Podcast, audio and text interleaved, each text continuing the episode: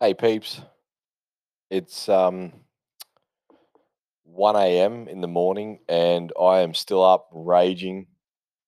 I don't know, I couldn't sleep, so I thought I'd jump on and do one.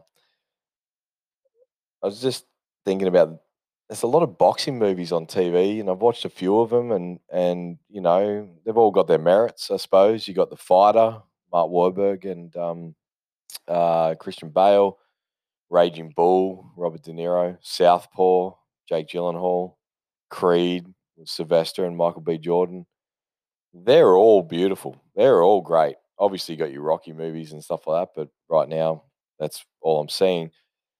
And individual values for all of them, different storylines, different narratives, whatever. It's all, but it's you know they're all centered around boxing. And Bleed for this is a movie that um, Miles Teller runs um, point on, and I've spoke about him before. I love Miles Teller. He's in the up and coming Top Gun uh, two film. He will play, I think, uh, Goose's son, who's grown up, and uh, that would be interesting if COVID would hurry up and fuck off so they could release the movie. Um, so Miles Teller's been in several. We're talking shit. The newer Footloose version, he's in there. He's in um, uh, Whiplash, which is with J.K. Simmons. It's the drum um, style movie.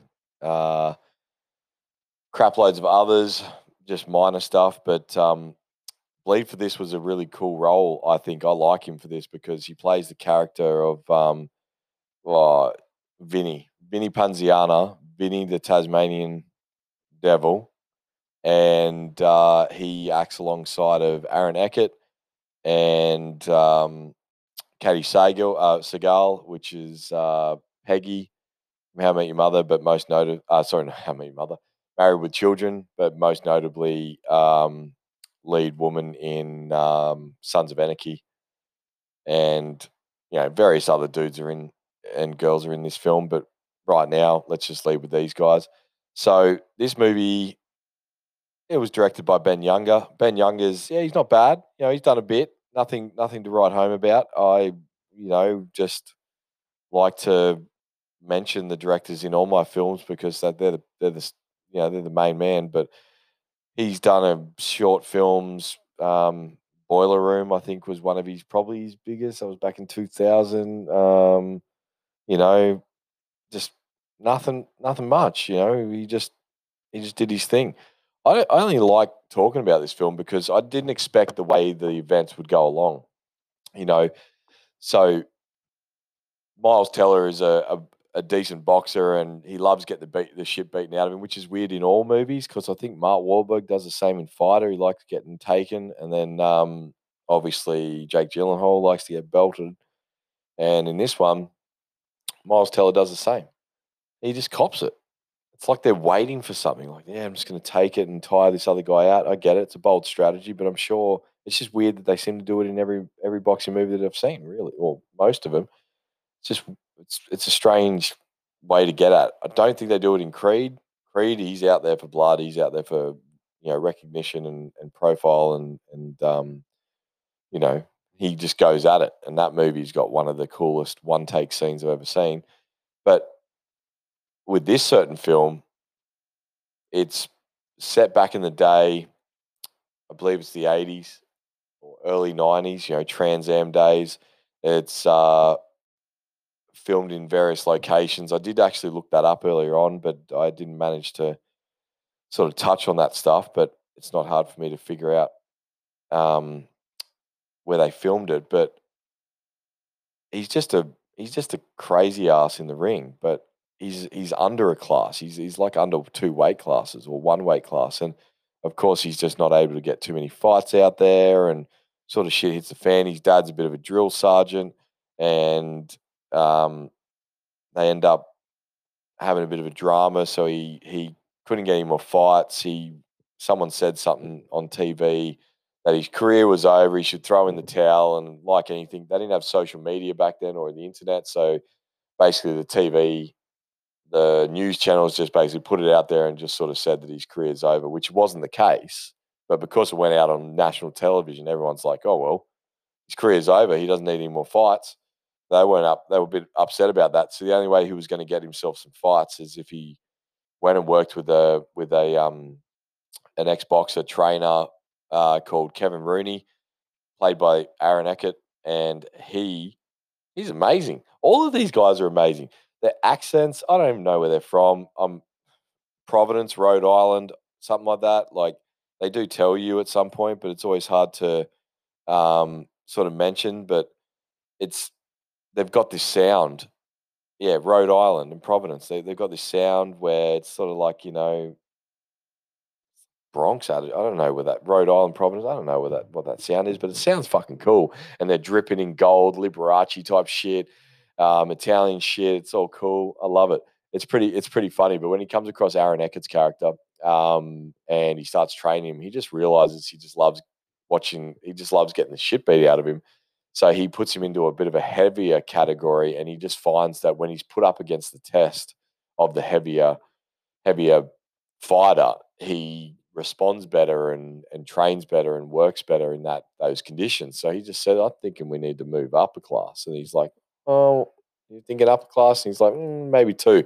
So they bump him up two classes, and of course, comes up against a fighter that's just like, like, like blitz, and he digs deep and ends up winning. And this is where the movie, like, you're thinking you're just going to get that boxing story kind of movie, you know, um, hero's journey, just a boxer here and there doing his thing, and then gets bumped up a class, and he's like, "Yeah, I probably should stay down because that's what I'm good at." And but you know, he gets tested, and he gets a mentor, and mentor being Aaron pushes him up a little bit, and then he develops some friends along the way, and and of course, this is where the movie takes a turn in a good way, but you got to get through it. You got to wade through all the shit.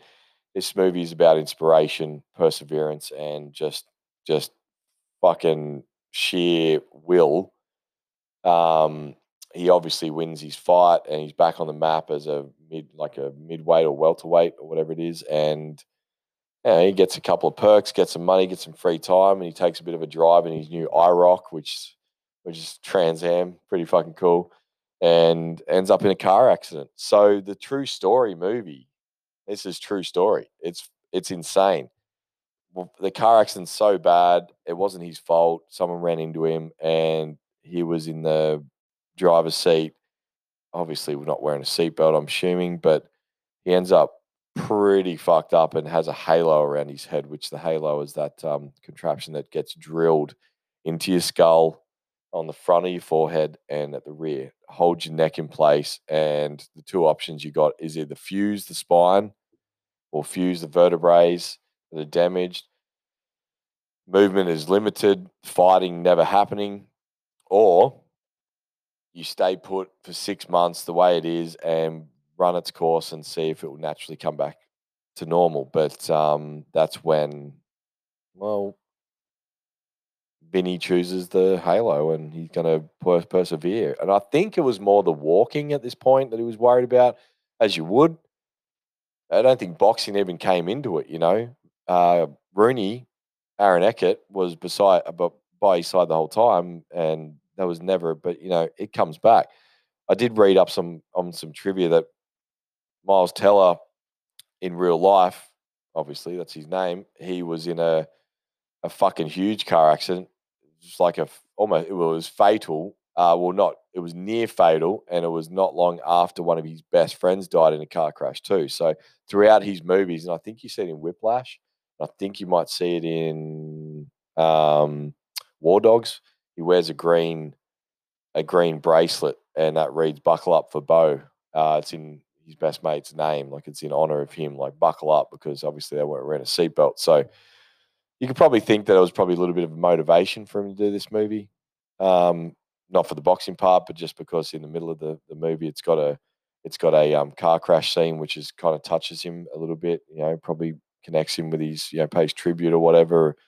And that's a beautiful thing. You know, that's that's just how we roll. That's not confirmed. I don't really know if he did it for that reason, but fuck it. It sounds pretty cool. I'm gonna run with it. This movie took 24 days to film and only had a budget of about $6 million. And it did not take long to pop it out. I loved